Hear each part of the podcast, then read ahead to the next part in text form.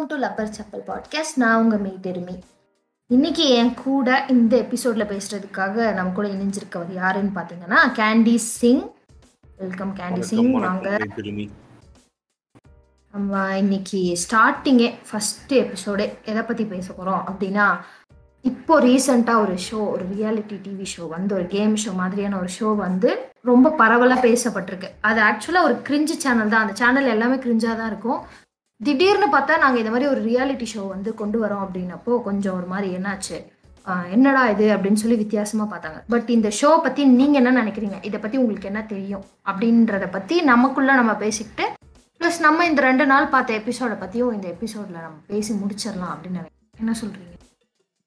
அது மட்டும் இல்லை இந்த தொண்ணூறு நாட்கள் அந்த ஷோ நடக்கிற ஒரு ஒரு எபிசோடுக்கும் நம்ம ஒரு ஒரு எபிசோட் ஆஃப் பாட்காஸ்ட்டோ ரிலீஸ் பண்ணுவோம். அதுலேருந்து நம்ம நம்ம என்ன தெரிஞ்சுக்கிறோம் இல்லை நமக்கு எப்படி அது ஃபீல் ஆகுதுங்கிறத உங்க கூட ஷேர் பண்ணிக்க போகிறோம் ஸ்டார்ட் பண்ணலாமா? கண்டிப்பாக.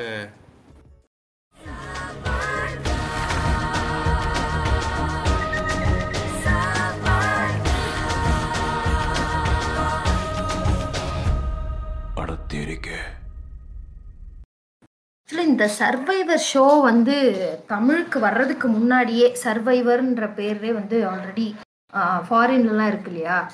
இல்லைன்னா இதே இது இது இந்த தங் இந்த தங்க நீங்க சொன்ன மாதிரி தங்க வேட்டை ப்ளஸ் அந்த டீலா நொடிலா பிக் பாஸ் மாஸ்டர் ஷெஃப் அந்த மாதிரி ஆல்ரெடி ஃபாரின்ல வந்து சக்க போடு போட்ட ஒரு ரியாலிட்டி டிவி ஷோஸை தமிழுக்கு கொண்டு வர்றது வந்து புதுசு கிடையாது. இது வந்து ஒன் ஆஃப் த ஷோஸ் தான் நான் பார்க்குறேன். One of the reality show already ஒரு சக்கப்போடு போட்டு தமிழுக்கு கொண்டு வந்தது அப்படின்ற மாதிரி. எனக்கு ஆக்சுவலாக வந்து இந்த சர்வைவர் சீரியஸை பற்றி அவங்க பேச்ச ஆரம்பிக்கும் போது இன்னொரு ஒரு பழைய நைன்டிஸ் ஷோ ஒன்று ஞாபகத்துக்கு வந்தது. ஜெய ஜெயா டிவியில் சவால் அப்படின்னு ஒரு ஷோ வரும் பார்த்துருக்கீங்களா? வீக்கெண்ட்ஸில் ஆமா ஆமா ஆமா. ஆமாம் நம்ம பப்ளு ஹோஸ்ட் பண்ணுவார். ஸோ அதுவுமே பார்த்தீங்கன்னா இந்த மாதிரி தான். ஆனால் வந்து அது ஒரு கண்டினியூஸ் எபிசோட்ஸாக இல்லாமல் வந்து வீக்லி வீக்லி எங்கே எந்த ஒரு இடத்துக்கு போய் அதை ஹோஸ்ட் பண்ணுறோம் அந்த இடத்துல இருக்கவங்களுக்கு ஒரு சின்ன டாஸ்க் மாதிரி கொடுத்து சவால் அப்படின்னு சொல்லி ஷோ நடக்கும். எனக்கு அது ஞாபகத்துக்கு வந்தது. பட் ஆனா எல்லாருக்குமே வந்து இப்போ ரியாலிட்டி ஷோ கொஞ்சம் பிரம்மாண்டமா ரொம்ப இன்ட்ரெஸ்டிங்கா அப்படின்னாலே இப்போ இருக்கவங்களுக்கு வந்து பிக் பாஸ் தான் ஞாபகத்துக்கு வரும்.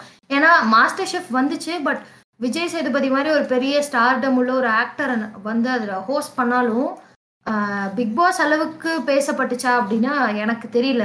நீங்க என்ன நினைக்கிறீங்க? அது ஃபார்மேட் தான் இப்போ யோசிச்சு பாருங்க பிக் பாஸ்ங்கிறது ஒரு ஃப்ரெஷ்ஷான ஒரு கான்செப்ட் நூறு நாள் கண்டினியூஸாக ஒரே ஃபேஸை திருப்பி திருப்பி பார்க்க போகிறோம் அவங்களுக்கு டாஸ்க் கொடுக்க போகிறோம் அது ஒரு ஃப்ரெஷ்ஷான கான்செப்டாக இருந்தது. இப்போ மாஸ்டர் ஷெஃப் எடுத்துக்கிட்டிங்கன்னா அதுக்கு முன்னாடியே நிறைய கான்செப்ட்ஸ் இந்த மாதிரி வந்துருச்சு.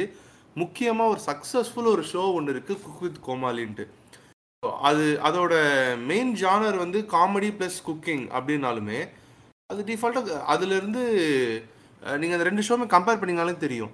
குக் குக் வித் கோமாளியும் சரி அதோட இன்க்ரீடியன்ஸ் எக்ஸ்பிளைன் பண்ணி அது எப்படி செய்ய போகிறோன்னு செய்முறை விளக்கத்தெல்லாம் கொடுக்க போகிறதில்ல மாஸ்டர் ஷெஃபும் அதே தான் அவங்க அந்த சின்ன நாற்பது நிமிஷம் டைம்குள்ளே டக்கு டக்கு டக்கு டக்குன்னு காட்டும்போது அதுலேருந்து நம்ம கற்றுக்கிறதுக்கு ஒன்றுமே இல்லை. ஸோ கற்றுக்கிறதுக்கு இல்லைன்னும் போது அடுத்த கட்டமாக நம்ம என்ன எதிர்பார்ப்போம்? என்டர்டெயின்மெண்ட் ஒன்று அந்த சமையல் கற்றுக்கணும் இல்லை அது எங்களுக்கு என்டர்டெயின் பண்ணுற மாதிரி ஏதாவது ஒன்று நீங்கள் காட்டணும். இது ரெண்டுமே இல்லைன்னும் போது ஆப்வியஸ்லி அது பக்கத்துக்கு அது அந்த ஷோவுக்கான ஈர்ப்பு குறைஞ்சிருது நமக்கு.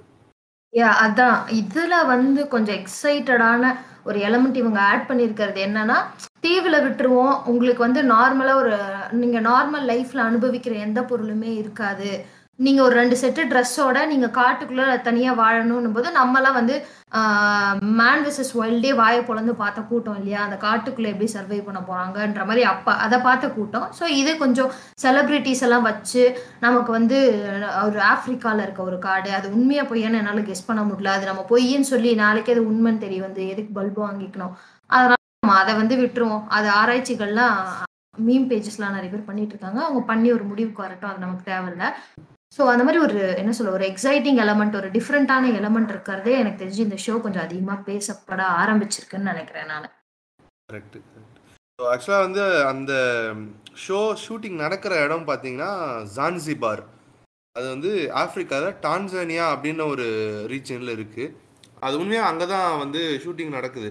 Uh, இன்ஃபேக்ட் வந்து அதில் அந்த அந்த ஷோவில் பார்ட்டிசிபேட் பண்ணுற சில செலிப்ரிட்டிஸ் uh, கொஞ்ச நாள் முன்னாடியே பார்த்தீங்கன்னா அவங்க இன்ஸ்டாகிராம் ப்ரொஃபைலில் போய் பாருங்கள் ஒரு செலிபிரிட்டி நேம் சொல்கிறேன் விஜயலட்சுமி அவங்களோட இன்ஸ்டாகிராம் ப்ரொஃபைலில் பார்த்தீங்கன்னா அவங்க ஆஃப்ரிக்கா போகும்போது அந்த வீடியோஸ் எல்லாமே போட்டிருந்தாங்க.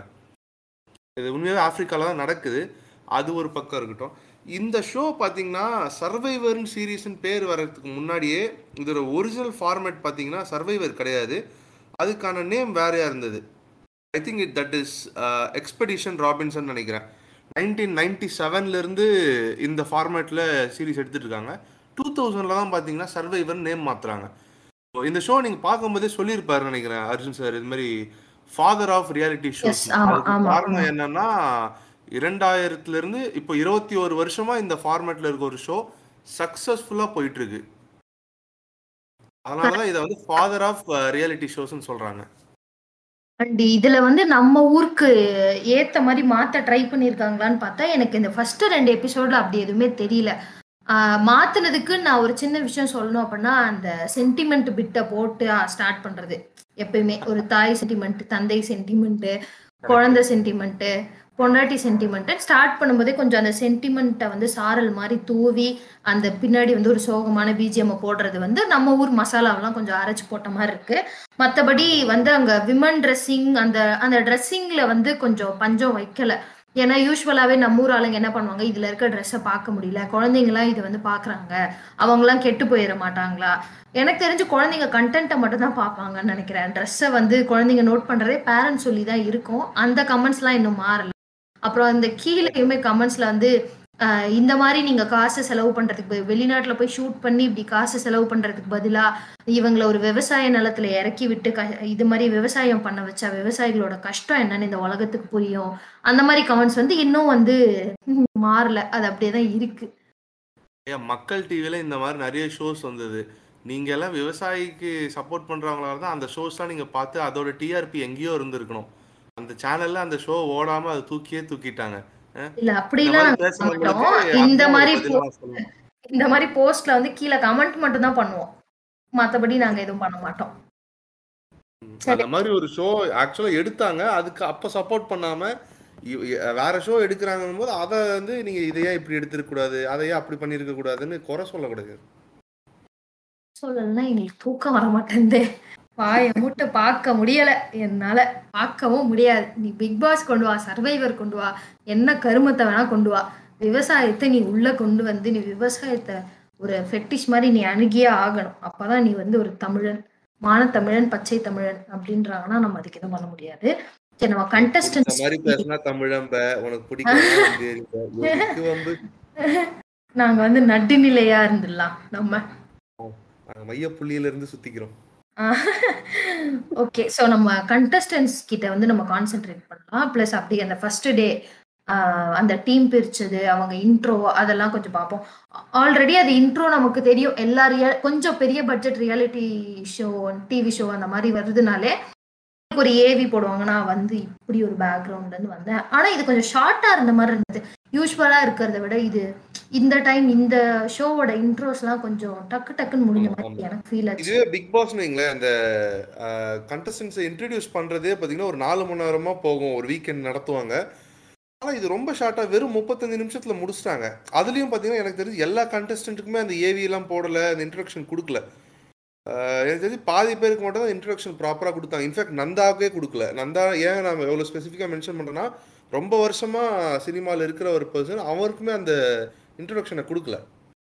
எஸ் ஆமா கரெக்ட் அண்ட் அந்த இன்ட்ரோடக்ஷன் பார்ட்டுமே சிம்பிளா இருந்தது. நான் தான் இது நான் வந்து இப்படி நான் ஜெயிப்பேன் அவ்வளவுதான். அது கொஞ்சம் நல்லா இருந்தது. ஃபர்ஸ்ட் டே அவங்க மீட் பண்ணிக்கிற விதம் அதுவுமே ரொம்ப என்ன சொல்ல ஒரு ட்ரமாட்டிக்கா இல்லாம கேஷுவலா எல்லாம் வராங்க நிக்கிறாங்க. அர்ஜுன் ஹெலிகாப்டர்ல பேர் கிரில்ஸ் மாதிரி வந்து இறங்குறாரு. அப்படியே பேச ஸ்டார்ட் பண்ணிடுறாங்க. அந்த ஆஸ் யூஷுவல் அந்த டிபிக்கல் அர்ஜுன் ஸ்லாங் அதுல வந்து அந்த ஷோ வந்து ஸ்டார்ட் ஆகுறதே பார்க்க வந்து ஒரு கொஞ்சம் ஃப்ரெஷ் ஸ்டார்ட் ஆன மாதிரி இருந்துச்சு. அந்த ஆனா எனக்கு ஒரு விஷயம் வந்து உறுத்துனது வந்து என்ன அப்படின்னா அந்த கிரிஞ்ச் எலமெண்ட்டை நீங்க எப்பயுமே எல்லா ஷோலையுமே இது தமிழ்நாடு தமிழ்நாட்டுல வர ரியா மத்த மத்த நா மத்த ஸ்டேட் ரியாலிட்டி ஷோலாம் நான் பார்த்ததில்ல. பட் தமிழ்நாட்டு ரியாலிட்டி ஷோல தவிர்க்க முடியாத ஒன் ஒரு விஷயம் என்னன்னா அந்த சென்டிமெண்ட் மசாலாவை போடுறது. உங்க ஒய்ஃப் உங்களுக்கு லெட்டர் கொடுத்துருக்காங்க அதை படிங்க. பேரண்ட்ஸை சர்ப்ரைஸா வர சொல்றது. ஒய்ஃப் குழந்தைங்கள வச்சு சென்டிமெண்ட் ஊர்ல யாருக்குமே ஒய்ஃப் அது அந்த லெட்டர் படிக்க சொன்னது கூட பெரிய விஷயமா தெரியல மெய் அது கடைசியில வந்து தம்பி படிச்சிட்டீங்களா? போதும். நீங்க இதை எடுத்துட்டு போக முடியாது. வச்சுட்டு போங்க. அதுக்கு அவர் தனியாவது படிச்சுட்டு ஃபீல் பண்ணியிருக்கலாம். கரெக்ட் எல்லாருமே படிக்க வச்சு கொஞ்சம் ஆக்வர்டா இருந்து அவர் ஒரு மாதிரி சிரிச்சு சரி ஓகே இல்ல அந்த லெட்டரை வச்சு என்ன எனக்கு தெரிஞ்சு அப்படி ஒண்ணும் பண்ணிட முடியாதுன்னு நினைக்கிறேன். அது என்ன பண்ணிட முடியும்? அதை கூட அலோவ் பண்ண முடியலன்னா அது எனக்கு தெரியல பட் ஓகே அதுக்கு சொன்ன ரீசன் எனக்கு வேலிடா தான் இருந்துச்சு. அது பிரச்சனை இல்லை. அது அது அந்த ரீசனை வந்து ஃபர்ஸ்டே சொல்லிட்டு அதை ஸ்டாப் பண்ணிருக்கலாம். ஏன்னா வந்து. This is not just about the physical strength mental ஸ்ட்ரென்த்தும் முக்கியம். இந்த மாதிரி ஒரு மென்டல் சப்போர்ட் வந்து ஏதோ ஒரு ஃபார்ம்ல உங்களுக்கு இருக்கு. அதனால தான் நான் ஜெயிப்பேன்னு நீங்க சொல்ல முடியாது. யாருமே. இல்லைனாலும் எதுவுமே இல்லைனாலும் நீங்க ஜெயிக்கணும். அந்த ரீசன் எனக்கு ஓகே தான். பட் அதை நம்ம ஃபர்ஸ்டே சொல்லிடலாம். அந்த ஒரு ஆசை காட்டுற மாதிரி உங்களுக்கு என்ன வேணும் உங்களுக்கு என்ன வேணும்னு கேட்டுட்டு கடைசியா நீங்க சொன்னதெல்லாம் வச்சுட்டு போயிருங்க அப்படின்னு சொல்றது இன்னொரு கிரிஞ்ச விஷயம் நோட் பண்ணீங்களா? மொபைல் போன்லாம் நீ எடுத்துட்டு போக கூடாதுன்னு ஐயோ எடுத்துட்டு போக கூடாதா டேய் சர்வைவர்ல நீ வர போறேன்னு தெரிஞ்ச உடனே நீ சர்வைவர்ல எபிசோடு பார்த்துட்டு தான் வந்திருப்ப. என்ன இங்க வந்து என்ன ஆக்டிங்க போட்டு இதுல வந்து அந்த மொபைல் போனை கட்டி பிடிச்சி மொச்சு குடுக்கறது என்ன? எச்ச பண்றது என்ன? அது வந்து பேசிக் அது நார்மலா நம்ம ஒரு காம்படிஷன் போறோம்னாலுமே காலகாலமா என்ன பண்ணாங்க? அதுல போய் என்னெல்லாம் பண்ணாங்க? எப்படி பண்ணணும்? எப்படி அதுல சர்வை பண்ணணும்னு தெரிஞ்சுக்கிறதுன்றது வந்து ஒரு பேசிக்கான விஷயம். அதை அவங்க பண்ணியிருக்க மாட்டாங்கன்னு கண்டிப்பா நம்மளால சொல்ல முடியாது. ஹண்ட்ரட் பர்சன்ட் அவங்க சர்வைவர் எபிசோட்ஸ்லாம் ப்ளஸ் அந்த வின் பண்ணவங்க என்னெல்லாம் பண்ணி வின் பண்ணாங்கன்றதையும் பார்த்துட்டு வந்திருப்பாங்க. ஆப்வியஸா கண்டிப்பா பார்த்துட்டு வந்திருப்பாங்க. மேபி ரொம்ப ரேர் கேசஸ்ல யாராவது ஒருத்தர் ரெண்டு பேர் பார்க்காம வந்திருக்கலாம். அது என்னன்னு எனக்கு தெரியல. அதை பத்தி நம்ம பொறுமையா போற போற எபிசோட்ல தெரிஞ்சாதான் தெரியும். யாரெல்லாம் பார்த்துருக்காங்க பார்க்கலன்றது. ஸோ ஆப்வியஸா அது ரொம்ப பச்சையா தெரியுது. டேய் எப்படி உங்களை விட மாட்டாங்கடா? ஏன்டா யாருக்காகடா இவ்வளோ நடிக்கிறீங்க? எல்லாருக்கும் தெரியும். நீங்க யாருக்காக நடிக்கிறீங்கன்றது அந்த அந்த டைம்லலாம் ரைட் சரி அப்போ நம்ம ஒரு ஒரு கண்டஸ்டன்ட் பேரா நம்ம அப்படியே சொல்லிடலாமா? இல்ல எப்படி? கண்டிப்பா போலாம் போலாம். ஃபர்ஸ்ட் அந்த டீமா பிரிச்சிடலாம். ஏன்னா நம்ம லைனா சொல்லும்போது கொஞ்சம் கன்ஃபியூஸ் ஆயிடும். இந்த டீம்ல இவங்களா இருக்காங்க அந்த மாதிரி போயிடலாம். நீங்க எந்த டீம் பேர் சொல்ல போறீங்க? நான் வந்து காடர்கள் சொல்றேன்ப்பா. அதுதான் கொஞ்சம் கிரிஞ்சினஸ் கொஞ்சம் கம்மியா இருக்க டீமா நான் ஃபீல் பண்றேன். காடர்கள் டீம் ஸோ அதுல இருந்து யார் இருக்காங்கன்னா விக்ராந்த் ஆப்வியஸ்லி ஒரு ஒரு ந- கொஞ்சம் படம் கொடுத்துருக்காரு. அண்ட் ஒரு ரெண்டு மூணு படத்துல கொஞ்சம் சிக்னேச்சர் ரோல் அந்த ரோல் தனியா தெரியற மாதிரி சில ரோல்ஸ் எல்லாம் பண்ணியிருக்காரு. ஆல்மோஸ்ட் நிறைய பேருக்கு தளபதியின் கண்டிப்பா சொந்தம் தெரியும். தளபதியின் சொந்தம் அந்த வம்சாவளியில வந்தவர். ஸோ ஆப்வியஸா விக்ராந்த் கொஞ்சம் ஃபேமஸ் ஆனா இன்னுமுமே சினிமால ஒரு ஆஹ், பிரதிபலிக்க முடியாத தன்னை ஒரு தன்னை நிலைநாட்டிக்க முடியாத ஒரு நிலைமையில தான் அவர் இருக்காருங்கிறது ஒரு வருத்தத்துக்குரிய விஷயம். அது அது என்னன்னு தெரியல. அவருக்கு என்ன பேட் லக்கா அவருக்கு ஆப்பர்ச்சுனிட்டிஸ் கிடைக்கல என்னன்னு தெரியல. பட் இன்னமுமே ஜொலிக்காத ஒரு நட்சத்திரமா இருக்காரு. அடுத்து வந்து சரண் இருக்காரு. சரண் இப்போ ரெண்டு சிக்னேச்சர் ரோல் பண்ணாரு. ஒன்னு நெட்ரிக்கல்ல நயன்தாரா கூட பண்ண ரோலும் கொஞ்சம் நல்லா பேசப்பட்டுச்சு.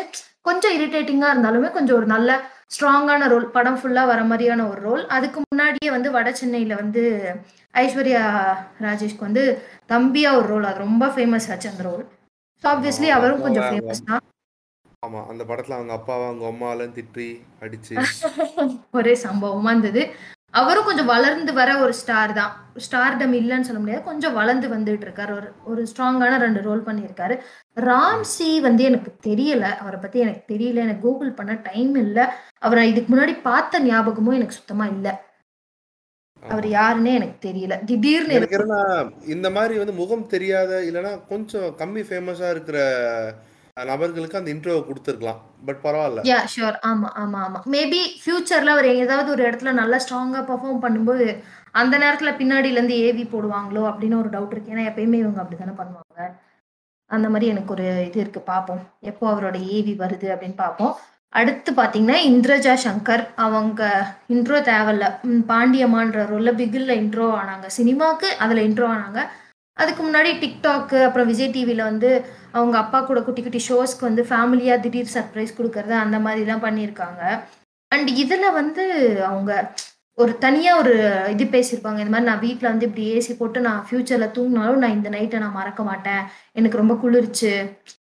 இந்த கஷ்டத்தை பட்டுட்டேன் நான் இனிமேல் வாழ்க்கையில் எல்லா கஷ்டத்தையும் பட்டுருவேன் போது கொஞ்சம் எமோஷ்னலாக ஃபீல் பண்ண மாதிரி இருந்தது. பட் பார்க்க ட்ரூவாக இருந்தது. கொஞ்சம் கிரிஞ்சாக இல்லாமல் நமக்கு உடம்புலாம் கிரிஞ்சினஸ் தாங்காமல் அந்த புல்லரிச்சு முடியெல்லாம் நட்டுக்கிட்டு நிற்காம கொஞ்சம் நார்மலாக இருந்தது. அவங்க அப்படி இன்னொன்று அவங்க இன்ஸ்டாகிராம் ப்ரொஃபைலில் நிறைய போஸ்ட் பார்த்துருக்கேன். அவங்க வந்து எக்ஸசைஸ் பண்ணி உடம்ப குறைச்சதெல்லாம். பட் அதை நான் லைவாக இந்த ஷோவில் பார்க்கும்போது எனக்கு அந்த டிஃப்ரென்ஸ் தெரியுது.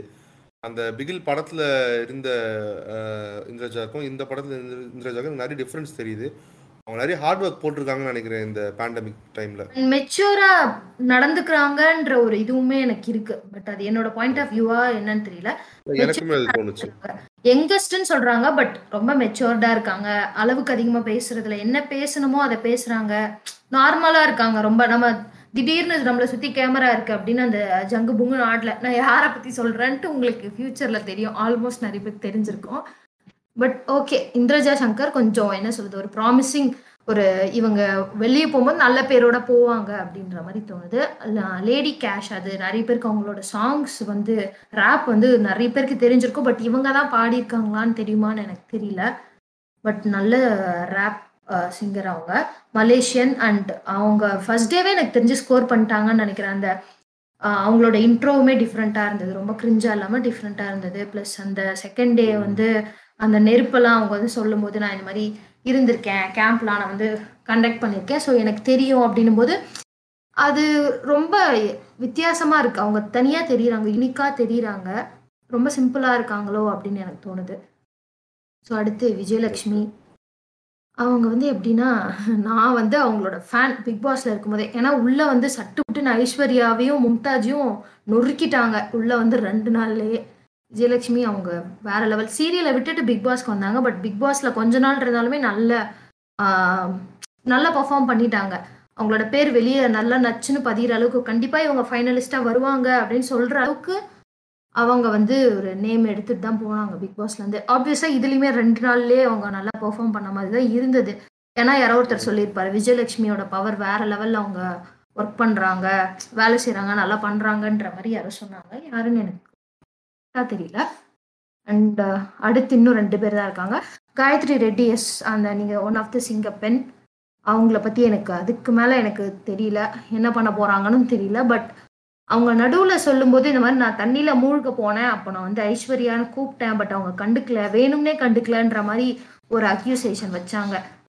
அது எப்படி உள்ளே போயிட்டு ஃபஸ்ட்டு டே ஃபஸ்ட்டு டாஸ்க்லேயே வந்து அக்யூசேஷன் வைக்கிறாங்க. அது என்ன நடந்துச்சுன்னு எனக்கு தெளிவாகவும் பார்க்க முடியல. அது எதுவும் நார்மலாக இருந்த மாதிரி தான் இருந்தது பட் தெரியல. ஃபஸ்ட்டு டேவே ஒரு கலவரத்தை கிளப்பி விட்டாங்க பட் இவங்களோடது டக்குன்னு அமுங்கிருச்சு. அது பெருசாக ஆகலை. அண்ட் உமாபதி ராமையா அவருக்கும் கொஞ்சம் என்ன சொல்றது அவரோட அப்பா வந்து தம்பி ராமையா கொஞ்சம் சினி ஃபீல்டில் காமெடினா அவரோட நிறைய சிக்னேச்சர் காமெடிஸ் கண்டிப்பாக நம்ம மறக்க முடியாத அளவுக்கு நிறைய காமெடிஸ் இருக்கு அவரோடது. அவரோட பையன். ஒரே ஒரு படம் தான் நடிச்சிருக்காருன்னு நினைக்கிறேன். அண்ட் பிக் பாஸ் வந்து பிக் பாஸ்ல யாஷிகா ஆனந்த் இருக்கும்போது யாஷிகா ஆனந்தோட லவ்வர் தான் இவருன்ற மாதிரி பேச்சு அடிபட்டது. அது உண்மையா பொய்யான்னு தெரியல.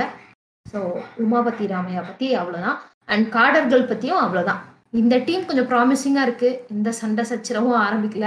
கொஞ்சம் சில் அந்த மாதிரி இருக்கு இந்த டீம் நார்மலா இருக்காங்க. ரொம்ப கேஷுவலா இருக்காங்க எல்லாருமே. ஒரு ரொம்ப ரொம்ப கேஷுவலா இருக்கு. நார்மலான டீமா தான் தெரியுது எனக்கு. நீங்க உங்க டீமை பத்தி சொல்லுங்க. உங்க டீமா எப்படி? நேக்கா கிரிஞ்சு டீம் உங்க பக்கம் தள்ளி விட்டேன் பாத்தீங்களா? அதாமல வர்க்கீஸ் ஓகே ஸோ இப்போ நான் இன்ட்ரடியூஸ் பண்ண போகிறது பார்த்தீங்கன்னா வேடர்கள் அணி. Um, அதோட கேப்டன் கேப்டன் சொல்ல முடியாது. Uh, ஃபர்ஸ்ட் டே வந்து அதை ரெப்ரசென்ட் பண்ணுறதுக்காக லக்ஷ்மி பிரியாவை செலக்ட் பண்ணியிருந்தாங்க. லக்ஷ்மி பிரியா ஆப்வியஸ்லி இப்போ ரீசெண்ட் டைம்ஸில் நிறைய பேருக்கு தெரிஞ்சிருக்கு. லக்ஷ்மி அப்படிங்கிற ஷார்ட் ஃபிலிமில் இதுக்கு முன்னாடியே சில பேருக்கு தெரிஞ்சிருக்கலாம். இப்போ ரீசெண்ட் டைம்ஸில் கோல்ட் கேஸ் கர்ணன் போன்ற படங்களில் முக்கியமான கேரக்டர் நடிச்சிருந்தாங்க. அடுத்து அம்ஜத் கான். அம்ஜத் கான் எனக்கு எப்படி தெரியும்னா ஆயுத எழுத்துன்னு விஜய் டிவியில் ஒரு சீரியல் இருக்கும். அது மூலியமா தெரியும். சரிங்க சரி விடுங்க. எல்லாம் அடிக்கும்போது பார்க்கறது தானே ஏன் அப்படி பண்றீங்க? அடுத்து சுஷ்டி டங்கே ஆப்வியஸ்லி அந்த அன்பே அன்பேன்னு ஒரு பாட்டு இருக்கும் டார்லிங் படத்துல. அந்த ஒரு பாட்டுலயே இவங்க செம்ம ஃபேமஸ்னு சொல்லலாம். நந்தா ஆப்வியஸ்லி நிறைய படங்கள் நடிச்சிருக்கார்.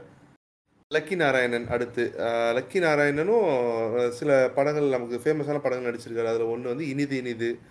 அந்த மாதிரி கொஞ்சம் கிளாசிக் மூவிஸ் சொல்லலாம். அண்ட் அந்த இந்த படத்துல ஒரு கல் ஒரு கண்ணாடியில வந்து இவருக்கும் ஹன்ஷிகா மோட்வான் குட்டியா அது- காட்டியிருப்பாங்க. சொல்ல முடியாது. அது கொஞ்சம் பொண்ணு பாக்குறதுக்கு வருவாங்க. அது எல்லாருக்குமே தெரிஞ்ச ஃபேமஸான ஒரு சீன்னா இவர் நடிச்சு அப்படின்னா அந்த சீனை கண்டிப்பா சொல்லலாம். கரெக்ட் அடுத்து Besant Ravi obviously is stunt man turn actor and he is also famous restaurant owner தெரியுமான்னு தெரியல நிறைய பேருக்கு பட் ஹி ஓன்ஸ் ரெஸ்டாரண்ட் ஃபேஸ்புக்கிலலாம் நிறைய வீடியோஸ் பார்த்துருப்பீங்க. அடுத்து நம்ம அக்கா அஹ் தெருமுனையில் மைக்கு பிடித்து கொண்டு எல்லாரோட ஒப்பீனியன் கேட்கும் விஜே பார்வதி அவங்க இருக்காங்க. கடைசியாக நான் சொல்ல போகிறது தான் வந்து latest trending sensational participant of survivor Aishwarya. Aishwarya ஏன் நான் இவ்வளோ பில்டப் கொடுக்குறேன்னா ஆப்வியஸ்லி அவ்வளோ இருக்குது நீங்கள் ஃபேஸ்புக் இன்ஸ்டாகிராம் பக்கம் போய் பார்த்தீங்கன்னா சர்வைவர் ஐஸ்வர்யா ஆர்மின்னு சொல்லி ஒரு பேஜ் ஸ்டார்ட் பண்ணி ஆயிரக்கணக்கில் போய் ஆமாம் ஏன்னா அவங்க வந்து பார்த்தீங்கன்னா she is five hundred metre national rowing champion அவங்க வந்து sports person plus she is a certified fitness trainer அவ்வளோதான் அவங்களோட ப்ரொஃபைலில் இது வரைக்குமே வந்து நமக்கு தெரியும். இவ்வளோ நாள் அவங்க எங்கே இருந்தாங்கன்னு சத்தியமாக தெரியல but all of a sudden she become a sensation என்னடா இது ரெண்டு நாள் தானே எபிசோடு போயிருக்கு அதுக்குள்ளே என்ன சென்சேஷன் அப்படி இப்படிங்கிறேன்னு ஆயிடுச்சே ஆக்கிட்டாங்களே. இவங்களுக்காகவே இந்த ஷோவை பார்க்கலான்ற அளவுக்கு மீம்ஸ் போட்டுட்டாங்களே. ஏதோ எனக்கு அந்த ஃபர்ஸ்ட் டே அந்த கப்பல்ல போய் இவங்க ஃபர்ஸ்ட் ஏறுவாங்க. அதை தவிர்த்து என்ன பெர்ஃபார்ம் பண்ணாங்கன்னு எனக்கு தெரியல பட் ஆனாலுமே விஜய் பார்வதியுமே பயங்கரமா வந்து சைட்ல சொம்பு தூக்கிட்டு அவங்க பின்னாடியே போறாங்க. ஐஸ்வர்யா ஐஸ்வர்யா. நீங்க நிறைய இடத்துல நோட் பண்ணீங்கன்னா தெரியும். அவங்க ஒண்ணுமே பண்ணிருக்க மாட்டாங்க. அவங்களுக்கு போய் ஹக்கீஸ் கொடுக்கறது. ஐஸ்வர்யா ஹே அப்படி பண்றது. அது நான் ஒரு ரெண்டு மூணு இடத்துல நோட் பண்ணேன். அது நார்மலா நடந்ததா? பட் என்னோட கண்ணுக்கு அந்த மாதிரி தெரிஞ்சுதான்னு எனக்கு தெரியல. ஓகே இதுதான் வேடர்கள் அணி. இன்னொரு விஷயம் நான் சொல்லணும்னு நினச்சேன். அந்த ஷோவில் பார்த்தீங்கன்னா அந்த டீம் செலெக்ஷன் அப்போ ஒரு ஒரு போர்டு மாதிரி இருக்கும். அதில் ஒன்பது ஸ்லாட்ஸ் இருக்கும். நம்ம ஒரு ஒரு பார்ட்டிசிபெண்ட்டும் என்னென்னா அவங்களோட ஃபோட்டோ எடுத்துகிட்டு போய் எந்த ஸ்லாட்டில் கரெக்டாக அவங்களோட ஃபோட்டோ மேட்ச் ஆகுதோ அதில் வச்சுட்டு வரணும். எந்த போர்டில் அவங்க ஃபோட்டோ மேட்ச் ஆகுதோ அதுதான் அவங்க டீம் அப்படின்ட்டு இருந்தது. ஆஹ் ஒன்பது ஒன்பது இருந்தது. டோட்டலாக எயிட்டீன் ஸ்லாட்ஸ் இருந்தது. பட் ஆனால் அங்கே சிக்ஸ்டீன் பிளேயர்ஸாக இருந்தது. மேபி அந்த எக்ஸ்ட்ரா ரெண்டு ஸ்லாட்ஸ் வந்து வைல்ட் கார்டு என்ட்ரியஸாக இருக்குமோ அப்படின்னு எனக்கு ஒரு தாட். வந்தது. வனிதாக்கா வருவாங்கன்னு பேச்சு அடிபட்டுட்டு இருக்கு. வந்தா வேற லெவல் தான். அந்த கம்ஃபர்டபுளான ஒரு தீவை கம்ஃபர்டபுளான தீவை சூஸ் பண்ணாங்க இல்லையா? அவங்களுக்கு நெருப்பு மட்டும் தான் மிச்சம் இருக்கு. சோ அத பத்த வைக்க அக்கா வைக்க வருவாங்க. வத்தி குச்சிக்காக வத்தி குச்சி வனிதா உள்ள வருவாங்கன்னு எதிர்பார்த்துட்டு இருக்காங்க எல்லாரும். ஒரு சிலர் வந்து இப்ப வந்து த்ருவ் விக்ரம் வராராம்பா இவர் வராராம்பா அப்படின்னு கட்ட ஆரம்பிச்சிருக்காங்க. என்னன்னா வனிதா அக்கா வந்தா பிசிக்கல் டாஸ்க்ல அழுமுண்டி ஆட்டம் ஆடுவாங்கன்னு உங்களுக்கு தெரியுமா தெரியாதா? அது இது எல்லாருக்கும் தெரிஞ்ச விஷயம் அது. அப்புறம் எதுக்கு இந்த ஷோக்கு அவங்களுக்கு சம்பந்தம்? இல்லப்பா நெருப்பு வேணும் இல்லையா? அந்த டீமுக்கு ஒரு டீம் நெருப்பு இல்லாமல் கஷ்டப்பட்டு இருக்காங்க பட் ஆனா அது ரொம்ப பிரைனி மூவ் அது சம்- சரியான மூவ் நெருப்பு வேணும்னு சூஸ் பண்றது ப்ராப்பர் கரெக்டான மூவ் ஆக்சுவலா அது நீங்க கம்ஃபர்டபுளா ஒரு தீவுல இருக்கீங்க உங்களுக்கு ஃப்ரூட்ஸ் இருக்கு எல்லாம் இருக்கு அப்படின்னாலுமே நீங்க ஒரு பேசிக் ஆன ஒரு விஷயம் அப்படின்னு பார்த்தா நெருப்பு தான். ஒண்ணுமே இல்லாத இடத்துல வெளிச்சத்துக்கும் நெருப்பு வேணும். ப்ளஸ் ஹீட் ஆல்மோஸ்ட் ஆப்வியஸ்லா பீச் பக்கத்தில் இருக்கும் சில்லுன்னு காத்தடிக்கும் ஸோ கண்டிப்பாக நெருப்பு வேணும். அது அதுக்கு அவங்க அக்கா கொஞ்சம் வேணும். யோசிச்சிருக்கலாம் ஆமா அதுக்கு கண்டிப்பா எங்க அக்கா வேணும். அவங்க வருவாங்களா அப்படின்னு தெரியல. அவங்க அதனாலதான் வந்து அந்த ரியாலிட்டி ஷோல கூட டான்ஸ் ஷோல வந்து சண்டை போட்டு வெளில வந்தாங்க வேணும்னு அப்படின்ற மாதிரி எல்லாம். பேச்சுகள் ஏற்படுது. நிறைய டீகோடிங் பண்றீங்களே மெய்? நான் டிகோடிங் பண்ணலங்க. மீன் கிரியேட்டர்ஸ் பண்ணிட்டு இருக்காங்க. நான் போய் அப்படிக்கா எட்டி பார்த்து ஒரு நாலஞ்சு போரிட்டு வந்து இங்க போட்டுக்கிட்டு இருக்கேன். டிகோடிங் பண்ற அளவுக்குலாம் நமக்கு வந்து இங்க டைம் இல்ல. ஸோ ஓகே இந்த ஃபர்ஸ்ட் டே ஷோவில் வந்து ஒன்றும் பெருசா இல்லை. நம்ம ஆல்ரெடி பேசிட்டோம். குட்டி குட்டி இன்ட்ரோ அதுவே கொஞ்சம் மனசுக்கு திருப்தியா இருந்தது. ஏன்னா நச நசன்னு என் நாங்க எங்க ஊர்ல வந்து நைட் ஆயிடுச்சுன்னா இருட்டிரும் அப்படின்னு சொல்றது. என்னோட குழந்தை வந்து ரெண்டு ஒன்றரை வயசுல தான் நடக்க ஆரம்பிச்சான் அப்படிங்கிறது. அந்த மாதிரியான டிராமாஸ்லாம் இல்லாம ரொம்ப நார்மலான ஒரு இன்ட்ரோவா இருந்தது பிளஸ் அர்ஜுன் வந்தது. ஒரு நார்மலான அர்ஜுனுக்குமே ஒரு நார்மல் இதுதான். பில்டப்லாம் கொடுக்கல. இவர் வந்து வீரர் இவர் சூரர் இவர் அப்படி இவர் இப்படி. அந்த மாதிரிலாம் எதுவும் கொடுக்கல. ஸோ அதுவே கொஞ்சம் பார்க்க ப்ளீஸிங்காக நல்லா இருந்தது. அண்ட் அதுக்கப்புறம் நடந்ததுலாம் உங்களுக்கே தெரியும். மொபைல் வேணானப்போ ஒரு ட்ராமா அந்த லெட்டர்ஸ்லாம் படிக்க சொல்கிறது அவங்கவுங்கள்ட்ட இருக்க சென்டிமெண்ட்ஸ் பற்றிலாம் பேசினது. கு- குட்டி குட்டி ட்ராமாஸ்லாம் போச்சு. பட் ஓகே அது கொஞ்சம் என்னது தாங்கிக்கிற மாதிரி தான் இருந்தது. ஸோ இப்போ இப்போதைக்கு பரபரப்பான ஒரு விஷயம் சர்வைவர் பற்றி பேசணும் அப்படின்னா அந்த டாஸ்க் தான். அந்த ஃபர்ஸ்ட் டே டாஸ்க் கொடுத்து அதுக்கப்புறம் என்னெல்லாம் நடந்துச்சு அப்படின்றது? டாஸ்க்கு முன்னாடி ஒரே ஒரு விஷயத்த மட்டும் நான் ஆட் பண்ணிடுறேன். இந்த Dress லக்கேஜ் வந்து நிறைய Dress எல்லா இஷ்டத்துக்கும் அந்த பிக் பாஸை பார்த்துட்டு ஐ இதான் சான்ஸ் நம்ம டெய்லி ஒரு Dress போடுறோம் கலக்கிறோம் அப்படின்ட்டு நிறைய எடுத்துட்டு வந்துருவாங்க போல இருக்கு. ஒரு குட்டி ஸ்லிங் பேக் மாதிரி கொடுத்து ஆளுக்கு ரெண்டு Dress எடுத்து வை அப்படின்ட்டு ஆஃப் பண்ணி விட்டாங்க எல்லாரையும். அது நல்லா இருந்தது. ரெண்டு ட்ரெஸ்ஸில் மேனேஜ் பண்ணுறது கொஞ்சம் கஷ்டம்தான். அதுவும் மழை இல்லைன்னா மண்ணில் புரண்டு டாஸ்க்கு அந்த மாதிரி பண்ணும்போது ஆப்வியஸ்லி ஒரு ட்ரெஸ் அப்போ தான் துவைச்சு போட்டு ஈரமாக இருக்குன்னு வச்சுக்கோங்க. இன்னொரு ட்ரெஸ் எப்படி சமாளி சமாளிப்பாங்கன்னு தெரில எனக்கு. பார்ப்போம் அது ஆ யா ஓகே தான் அது. ஆக்சுவலா நீங்க காட்டுல இருக்கீங்க அப்படின்னா டெய்லி கலர் கலரா Dress போட்டிருந்தா கண்டிப்பா மக்கள் கிட்ட அது போய் சேராது. நீங்க கஷ்டப்படுறீங்கன்னு ஒரு விஷயத்த மக்கள் கிட்ட காட்டணும்னா ஒண்ணு நீங்க சோறு இல்லாம கஷ்டப்படுறீங்க. அப்புறம் காட்டணும். அது ஆப்வியஸ்லி நடந்துட்டு தான் இருக்கு. இன்னொன்னு நீங்க கலர் கலரா ட்ரெஸ் போட்டீங்க. இந்த மாதிரி வித்தியாசமா இருக்கீங்க அப்படின்னாலே பாக்குறவங்களுக்கு வந்து என்ன இவங்க ஜாலியா ட்ரெஸ்ஸை போட்டு சுத்திட்டு இருக்காங்கன்னு இருக்கும். பட் அதுவும் இல்லாம சர்வைவர் ஷோவோட பேஸே அந்த எதுவுமே பேசிக் கம்யூனிட்டிஸ் வந்து ஃபுல்லா உங்களுக்கு கிடைக்காம இருக்கிறத வச்சு பொல போட்டுங்கடா காட்டுலங்கிறது தான் இல்லையா? சோ அது கரெக்டா தான் பண்ணிட்டு இருக்காங்கன்னு தான் எனக்கு தோணுது. எபிசோட் கேட்டிருப்பீங்க. நீங்களும் சர்வைவர் ஷோ பார்க்குறீங்களா? என்ன அப்படின்னு எங்களுக்கு தெரியல. ஒருவேளை உங்களுக்கு வந்து டிவியில் பார்க்க எனக்கு இன்ட்ரெஸ்டே இல்லை. அதெல்லாம் எப்படி ஃபார்ட்டி ஃபைவ் மினிட்ஸ் உட்காந்து பார்க்குறது? நடுவில் ஆட்லாம் வருது கஷ்டமாக இருக்குது எனக்கு பார்க்க இன்ட்ரெஸ்ட் இல்லை அப்படின்னா நீங்கள் எங்களோட பாட்காஸ்ட்டை தாராளமாக கேட்கலாம். இதில் அன்னன்னைக்கு நடக்கிற விஷயங்களை குட்டி குட்டியாக உங்களுக்கு தெரியணும் அப்படிங்கிற விஷயங்களை மட்டும் நாங்கள் தொகுத்து உங்களுக்காக சொல்வோம்.